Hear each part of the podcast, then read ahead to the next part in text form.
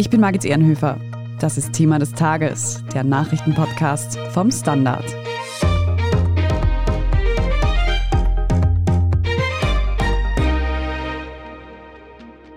Die rechtsnationale russische Journalistin Daria Dugina wurde am Samstag in Moskau durch eine Autobombe getötet. Ihr Vater Alexander Dugin gilt als Einflüsterer Putins und Befürworter des Angriffskrieges auf die Ukraine. Galt das Attentat eigentlich ihm?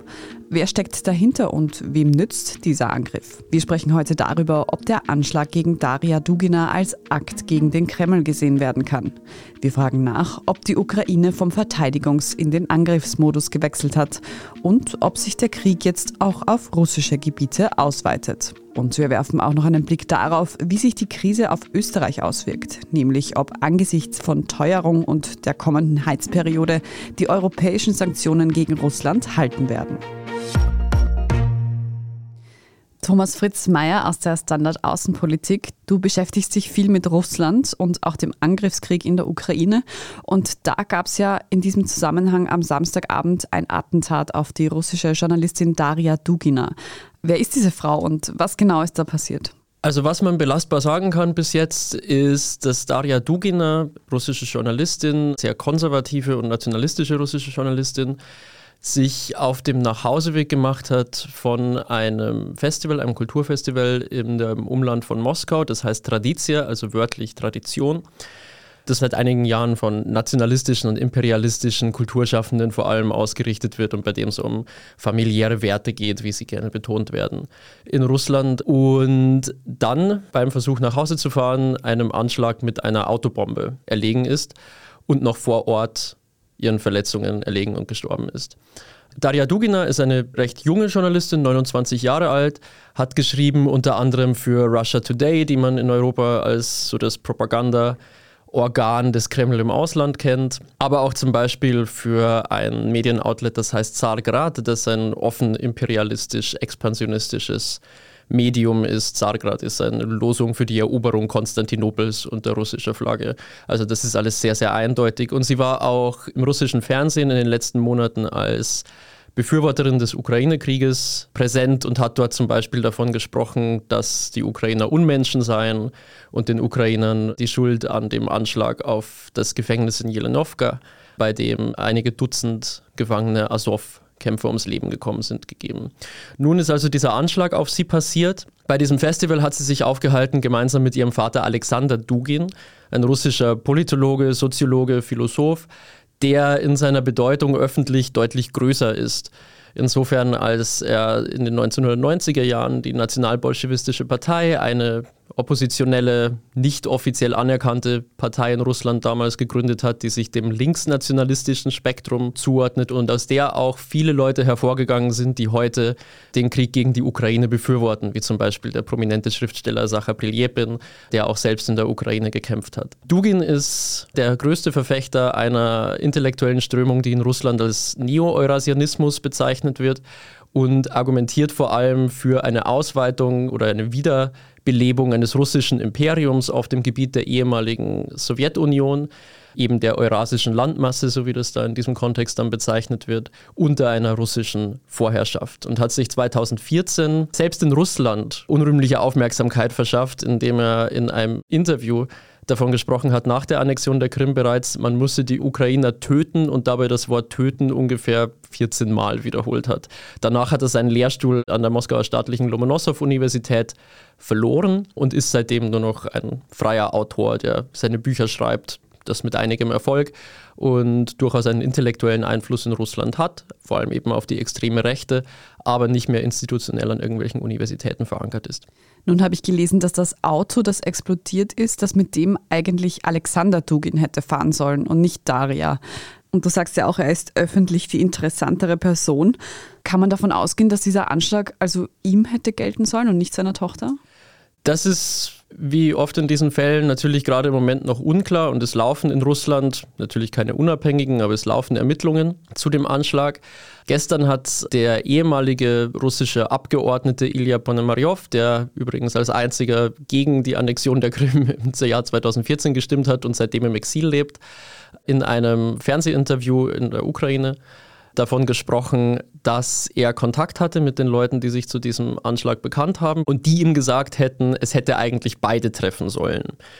Es gab da in Russland einige Diskussionen, die hin und her gingen. Erst hieß es, das Auto sei auf Dugin zugelassen gewesen und Daria sei dann damit nach Hause gefahren. Dann hieß es, das Auto sei auf Daria zugelassen gewesen. Wie das jetzt letzten Endes im Detail war, ist unklar. Man kann aber davon ausgehen, dass man wahrscheinlich am liebsten beide erwischt hätte damit und das halt, wie das in solchen Fällen wohl öfter der Fall ist, einfach nicht ganz planbar war und am Ende saß nur Daria Dugina und wohl noch ein weiterer Begleiter, der aber namentlich nirgends genannt wurde in diesem Auto. Nun sind also beide pro-russisch eingestellt für den Angriffskrieg in der Ukraine. Und Alexander Dugin gilt ja auch als Einflüsterer Putins, habe ich gehört. Was verbindet Alexander Dugin denn tatsächlich mit Putin und kann man dieses Attentat dann vielleicht auch als Anschlag auf den Kreml deuten? Ja, also diese Verbindung von Alexander Dugin zu Wladimir Putin, die ist hoch umstritten. Das ist seit vielen Jahren der Fall, dass immer, wenn Alexander Dugin in europäischen Medien erwähnt wird, immer davon die Rede ist, Alexander Dugin sei so etwas wie das Gehirn Wladimir Putins, der ideologische Einflüsterer Wladimir Putins. Eine direkte Verbindung zwischen Alexander Dugin und Wladimir Putin lässt sich aber überhaupt nicht belegen.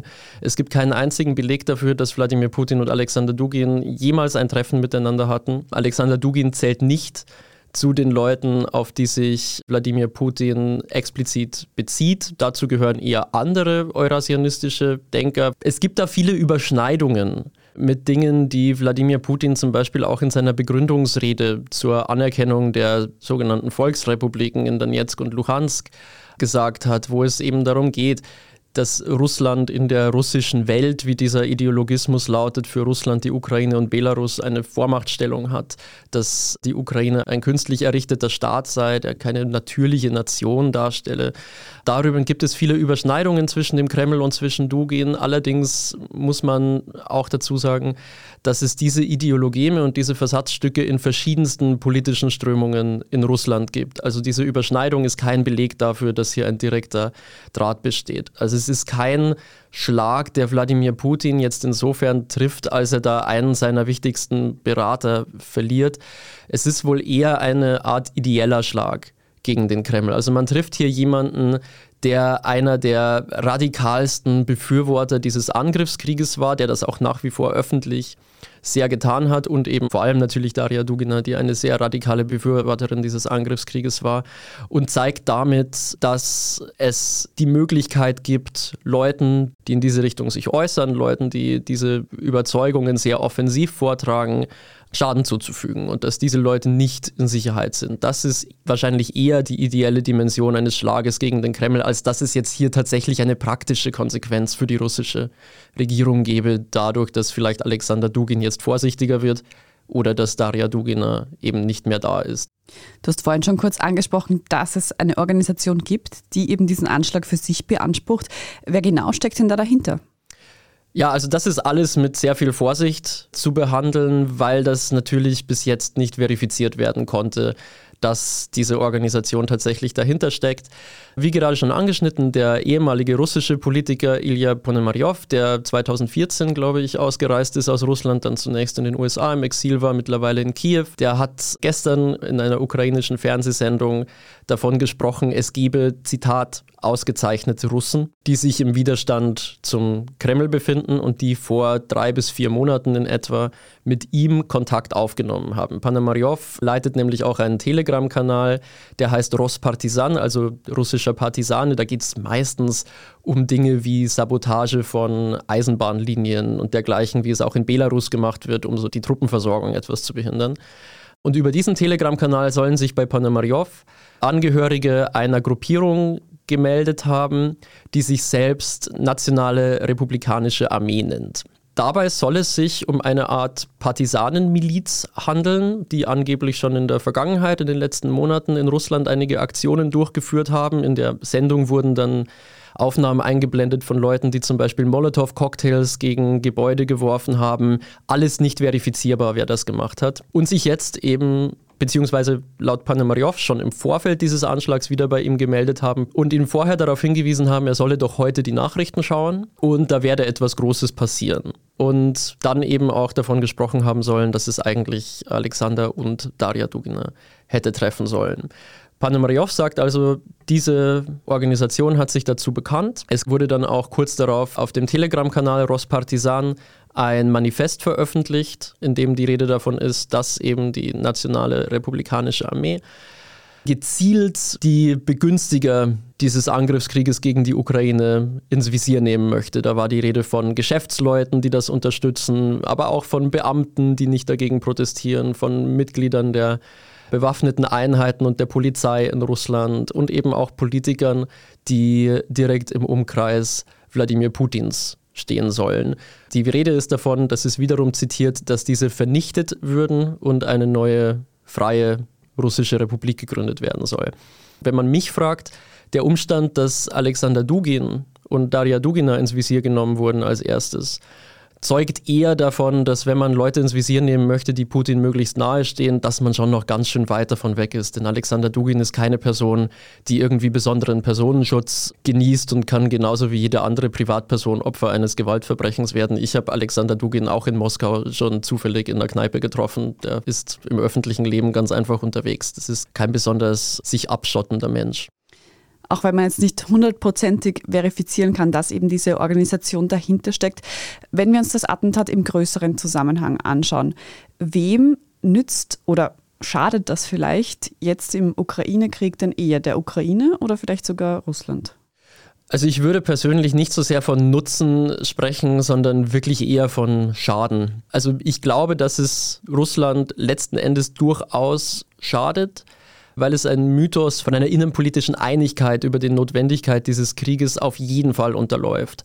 Es wirft auf jeden Fall die Frage auf, wenn es Leute gibt, die dazu bereit sind, derart extreme Gewaltverbrechen zu begehen. Das muss man vielleicht auch nochmal betonen. Das ist und bleibt ein Gewaltverbrechen. Hier ist ein Mensch gestorben und das ist erstmal keine freudige Nachricht. Wenn es Personen gibt, die dazu bereit sind, solche Gewaltverbrechen zu verüben und ein durchaus nennenswertes Risiko dafür auch auf sich zu nehmen, dann unterläuft das natürlich einfach das Narrativ, dass die russische Bevölkerung komplett hinter diesem Krieg steht und es nur einige nicht nennenswerte Ausscherler sind. Konkret der russischen Kriegsunternehmung schadet es nicht. Dafür ist Alexander Dugin einfach zu wenig eine Person, die an Schaltzentralen sitzt. Und wenn man das dann weiterspinnen will, dann kann man sagen, ideell nützt das der Ukraine vielleicht ein bisschen, weil es eine innenpolitische Unruhe in Russland wecken kann und in Russland auch mehr Gehör geben kann.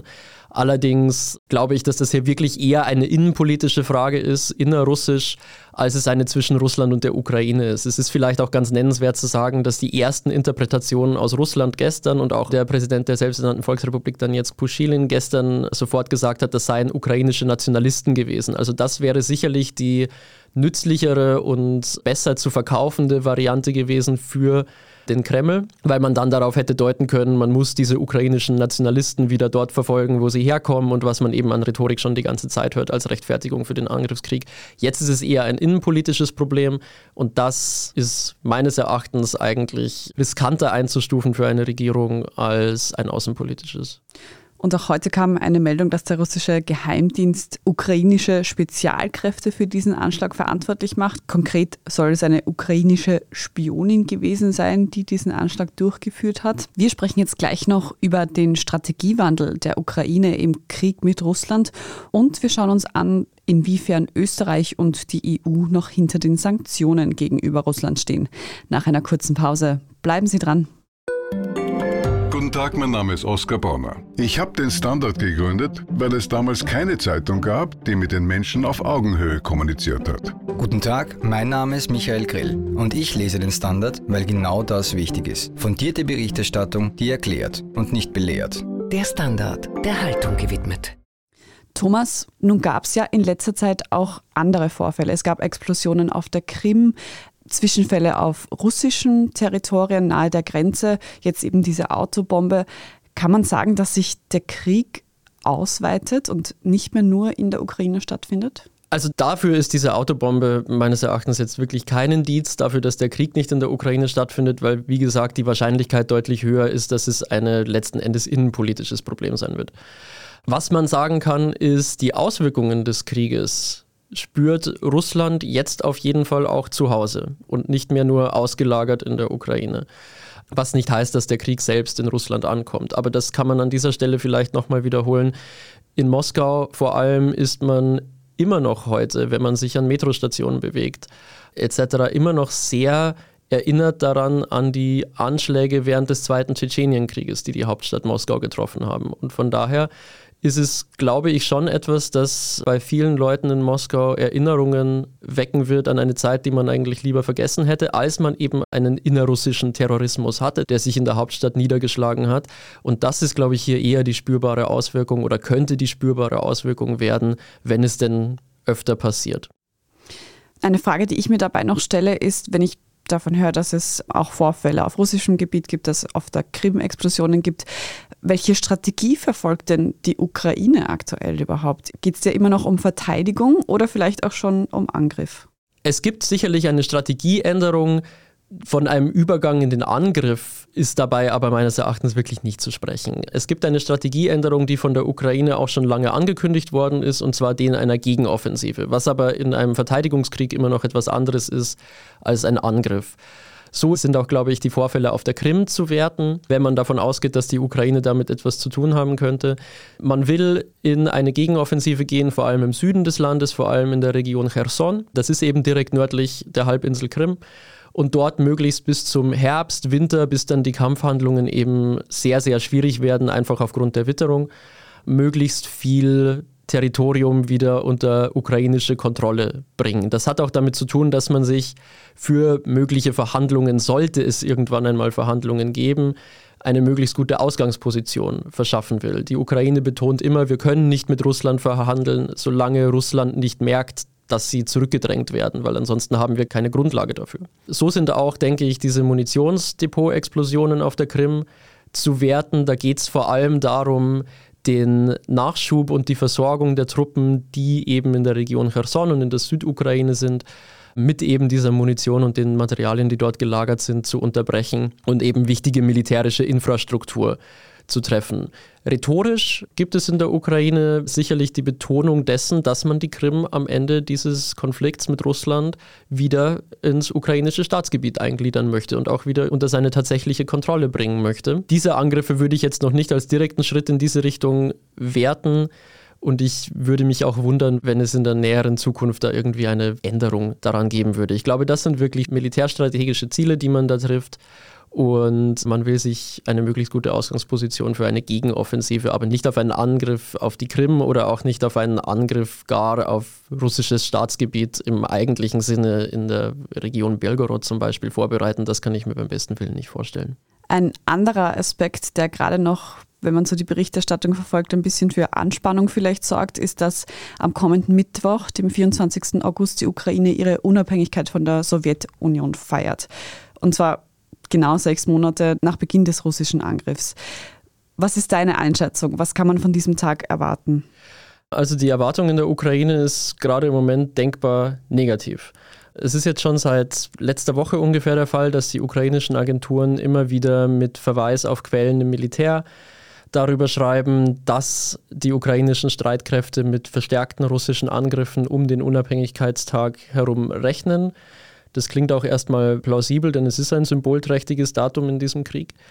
Jetzt ist gerade heute die Meldung reingekommen, dass die Behörden der Hauptstadt Kiew es untersagt haben, von Montag bis Donnerstag öffentliche Großveranstaltungen, Kundgebungen und dergleichen durchzuführen, weil man eben Angst davor hat, dass es russische Schläge auch direkt gegen die Hauptstadt geben könnte. Der ukrainische Präsident hat im Übrigen genau davor auch am Wochenende gewarnt es bleibt so ein bisschen die Hoffnung, dass es so läuft wie dieses Jahr am 9. Mai, als wir alle damit gerechnet haben, dass Wladimir Wladimirovich Putin bei seiner Rede zur Parade am Siegestag, die in Moskau ja immer ein großer ideologieträchtiger Termin ist, irgendetwas Großes verkünden wird. Entweder eine massive Ausweitung der Offensive auf dem Boden oder eine Generalmobilmachung.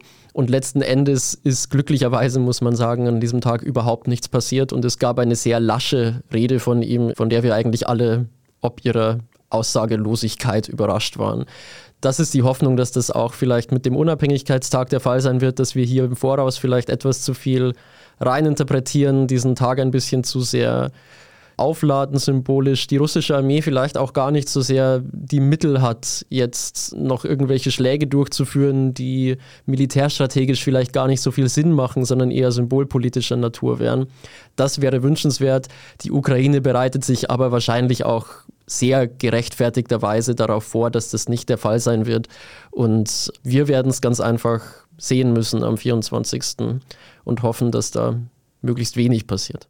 Die Ukraine ergreift naheliegenderweise erst einmal Vorsichtsmaßnahmen. Danke erstmal für deine Einschätzung, Thomas Fritzmeier. Vielen Dank für die Einladung. Erik Frei, du analysierst für den Standard die wirtschaftlichen Folgen des russischen Angriffskriegs auf die Ukraine. Und angesichts dessen wurde am Wochenende auch die Diskussion um die Sanktionen gegen Russland lauter. Konkret hat der oberösterreichische Landeshauptmann Thomas Stelzer von der ÖVP gefordert, diese Sanktionen zu überdenken. Ist er mit dieser Meinung alleine? Er ist damit sicher nicht alleine. Vor ihm hat ja schon der Präsident der Wirtschaftskammer Harald Mara einmal schon so ähnlich gesprochen, auch gesagt, das ist nicht ganz durchdacht, das muss man klüger machen. Auch Thomas Stelz hat nicht gesagt, ich bin gegen die Sanktionen, sondern hat das nur so ein bisschen in Frage gestellt und er weiß, dass er damit eigentlich wirklich einen Punkt trifft, der von vielen hier in Österreich auch so empfunden wird. Sehr viele in der Wirtschaft, von dort kommt der stärkste Druck, die sagen, ach, jetzt haben wir solche Probleme, die Inflation ist gestiegen, die Energie ist so teuer, wir wir wissen nicht mehr weiter, die Sanktionen sind dran schuld, also machen wir doch da was. Und wie wir auch in den Umfragen gesehen haben, mindestens ein Viertel der österreichischen Bevölkerung lehnt die Sanktionen überhaupt ab und noch viel mehr haben auch diese Position, wo sie sagen, naja, etwas müssen wir schon gegen Putin tun, aber wir dürfen uns selbst dabei nicht schaden. Dann ist das Gefühl, es schadet ja uns mehr als den Russen. Also ändern wir es, gehen wir es anders an. Und wie steht eigentlich Kanzler Karl Nehammer dazu? Der hat sich ja bisher immer sehr klar für die Sanktionen ausgesprochen. Kanzler Nehammer hat genauso wie die anderen Staats- und Regierungschefs in der EU diese Sanktionen ja mitbeschlossen und versucht hier auch diese Diskussion eher flach zu halten. Also er möchte hier keine laute Diskussion über Sanktionen. Er sagt immer wieder, das ist notwendig. Wir müssen hier gegen Putin und seine Aggressionen stehen. Europäische Solidarität ist notwendig. Also er schert hier sicher persönlich nicht aus. Aber natürlich der Druck wird aus der Partei immer stärker. Das hängt auch mit kommenden Landtagswahlen zusammen, auch mit der schwindenden Popularität seiner Partei. Und auch er scheint dann manchmal in den Raum zu stellen, naja, das heißt ja nicht, dass sie auf ewig so immer bleiben werden und man muss sie sich halt immer wieder anschauen, wie man sie effektiver machen kann. Ob man daraus schon eine Kritik an der Sanktionspolitik im Allgemeinen oder überhaupt nur eine Geste gegenüber Putin herauslesen kann, wage ich zu bezweifeln. Ich glaube, Österreich steht hier als Republik, als Regierung, die Bundesregierung immer noch ganz klar mit den Sanktionen. Aber die Diskussion lässt sich wohl nicht abwürgen. Also würdest du sagen, man kann nicht sagen, dass da jetzt aktuell eine heiße Debatte in der Innenpolitik geführt wird bezüglich dieser Sanktionen? Es wird die Debatte geführt, aber sie wird vor allem in der ÖVP geführt. In der Innenpolitik gab es schon immer die FPÖ, Herbert Kickel und jetzt all diese anderen Figuren am rechten Rand, die jetzt auch für die Bundespräsidentschaft kandidieren, die sind grundsätzlich gegen Sanktionen und sind ja auch an sich gegen die EU, sind ja auch eher freundschaftlich gegenüber Putin eingestellt oder sagen zumindest, Österreich sollte hier tatsächlich neutral sein in diesem Krieg und nicht die Seite von der Ukraine ergreifen. Also diese Diskussion am Rand findet schon lange statt. Im Mainstream, in den Regierungsparteien, in den größeren Parteien, also SPÖ und ÖVP, dringt sie erst jetzt langsam ein. Und dort hätte sie dann viel mehr eine Wirkung. Die beiden Parteien, die am stärksten zu den Sanktionen stehen, sind die Grünen und die Neos. Und die sagen immer ganz, ganz klar, nein, das ist notwendig und üben dann auch wiederum ein bisschen Druck auf die ÖVP aus, zu sagen, nein, ihr dürft hier nicht allzu sehr hier abschweifen von der gemeinsamen europäischen Linie. Du sprichst es schon an, die gemeinsame europäische Linie. Gibt es denn die noch bezüglich dieser Sanktionen? Ist man sich in der EU noch einig? Also es gibt sechs Sanktionspakete, die alle einstimmig beschlossen wurden. Und mit der Ausnahme von Ungarn gibt es kein einziges Land, wo die Regierung, der Regierungschef sich in der Öffentlichkeit gegen die Sanktionen ausspricht. Auch Viktor Orban hat diese Sanktionen mitbeschlossen und muss sie nolens volens mittragen, auch wenn er sie gleichzeitig untergräbt, indem er zu Putin fährt und sagt, ciao, gib uns doch bisschen mehr Öl und gib uns mehr Gas und behandle uns besser. Aber er hat den Großteil der Sanktionen mit ganz kleinen Ausnahmen wie die Maßnahmen gegen den Patriarchen Kyrill hat er nicht verhindert. Gleichzeitig findet überall in der EU Debatten über die Sanktionspolitik statt. Überall gibt es vor allem rechte Parteien, die sagen, nein, wir sollten die Ukraine nicht so stark unterstützen und vor allem diese Sanktionen bringen es nicht. Und vor allem Deutschland und Österreich, die halt so stark vom russischen Gas abhängig sind. Dort ist die Verzweiflung über die explodierenden Gaspreise am allerhöchsten und dafür werden Sanktionen verantwortlich gemacht auch wenn es dafür faktisch gar keine Grundlage gibt. Denn gegen das russische Gas, wie wir wissen, wurden keine Sanktionen beschlossen.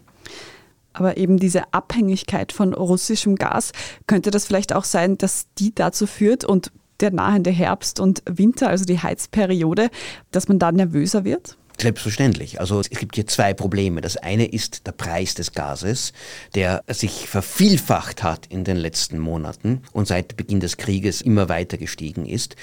Und das zweite ist die Angst, dass das Gas überhaupt nicht mehr verfügbar sein wird, weil Wladimir Putin hier an der Gasschraube dreht und hier mit den Europäern spielt und immer wieder aufgrund von angeblichen Wartungsarbeiten dann die Pipeline Nord Stream 1 schon wieder vorhat zu schließen die Gasmengen, die er liefert, deutlich reduziert hat.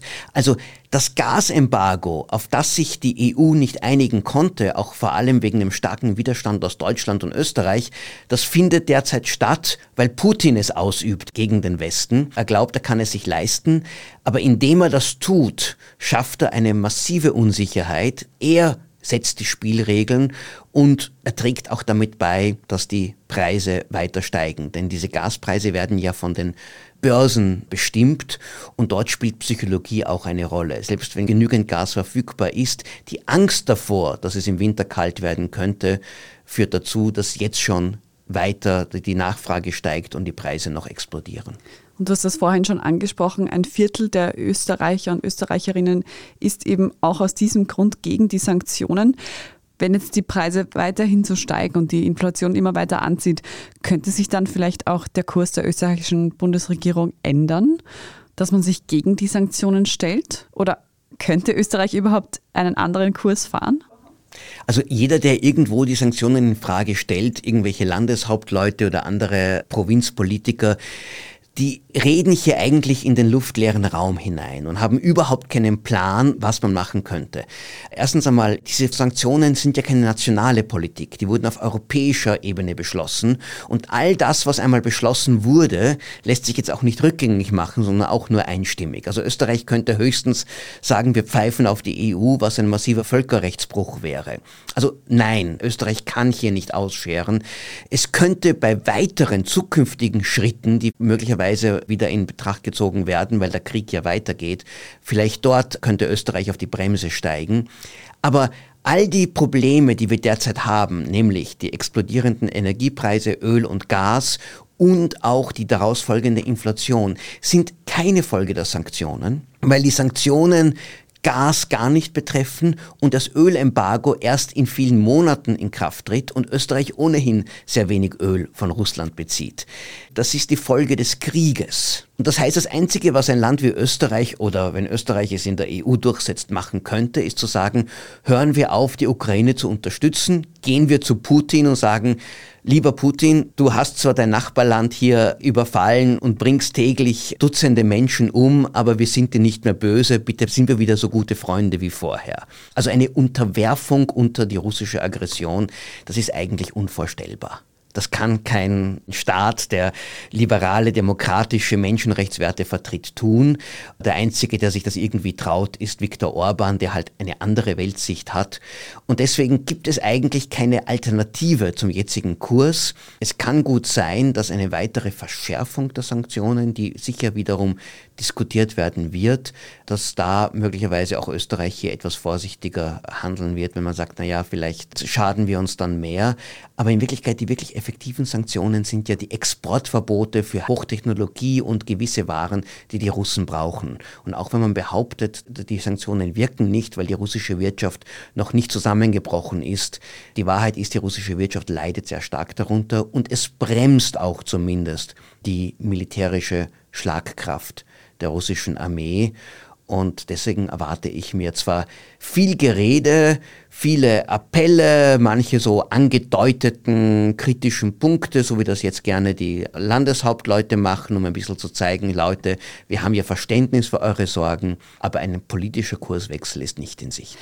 Also selbst wenn man jetzt einzelne Stimmen hört, die vielleicht sagen, man sollte die Sanktionen überdenken, dann werden sie auch mangels Alternativen trotzdem halten. Kann man das so sagen? Das kann man auf jeden Fall sagen. Die einzige Alternative wäre die Kapitulation gegenüber einem brutalen Aggressor und Diktator. Und ich glaube, das möchte in Österreich sicher nur sehr wenige tun. Ich würde jetzt auch einmal behaupten, dass das keine Option ist. Danke auch dir für deine Einschätzung, Erik Frei. Sehr gerne. Wir sprechen jetzt in unserer Meldungsübersicht gleich noch über einen neuen Corona-Impfstoff, der heute in Österreich ankommt. Wenn Ihnen diese Folge von Thema des Tages bisher gefallen hat, dann abonnieren Sie uns doch auf Ihrer liebsten Podcast-Plattform. Und wenn Sie schon dabei sind, dann lassen Sie uns gleich eine gute Bewertung da. Das hilft uns wirklich sehr. Jetzt aber dranbleiben, gleich gibt es die Meldungen. Ein Job mit mehr Verantwortung wäre super. Ich will eine bessere Work-Life-Balance.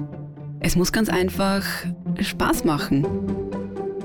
Welchen Weg Sie auch einschlagen möchten. Er beginnt bei den Stellenanzeigen im Standard. Jetzt Jobsuche starten auf Jobs der Standard.at.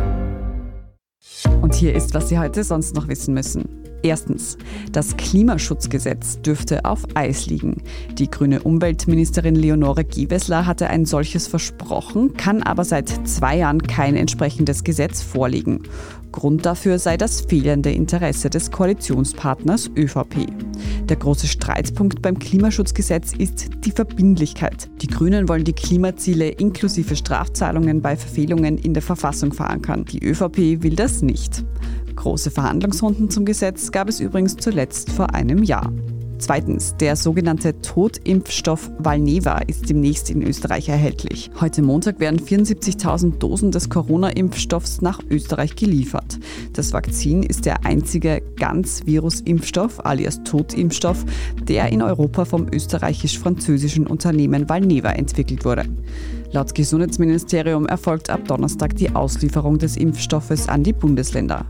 Inklusive Valneva gibt es in der EU nun sechs zugelassene Vakzine für die Corona-Schutzimpfung. Und drittens, amerikanische Schülerinnen sind in Tirol vor Kühen geflüchtet und mussten schlussendlich von der Bergrettung gerettet werden. Eine Gruppe von 40 Schülerinnen im Alter zwischen 8 und 18 Jahren ist gestern Sonntag beim Wandern im Bereich der Axa Malizum in Tirol von den Tieren angegriffen worden. Daraufhin sind die Schülerinnen und vier begleitende Lehrpersonen Richtung Berg geflüchtet. Als es schließlich dunkel wurde, konnten sich die Lehrkräfte nicht mehr orientieren und setzten einen Notruf ab. Bergrettung und Feuerwehr brachten die BesucherInnen dann zurück in ihre Unterkunft. Alles weitere zum aktuellen Weltgeschehen finden Sie wie immer auf derstandard.at. Falls Sie Feedback haben, schicken Sie dieses gerne an podcast.derstandard.at. Und wenn Sie unsere journalistische Arbeit unterstützen möchten, dann können Sie das zum Beispiel mit einem Standard-Abo tun oder wenn Sie uns über Apple Podcasts hören, mit einem Premium-Abo. Wir freuen uns über jede Unterstützung. Ich bin Margit Ehrenhöfer, danke fürs Zuhören und bis zum nächsten Mal.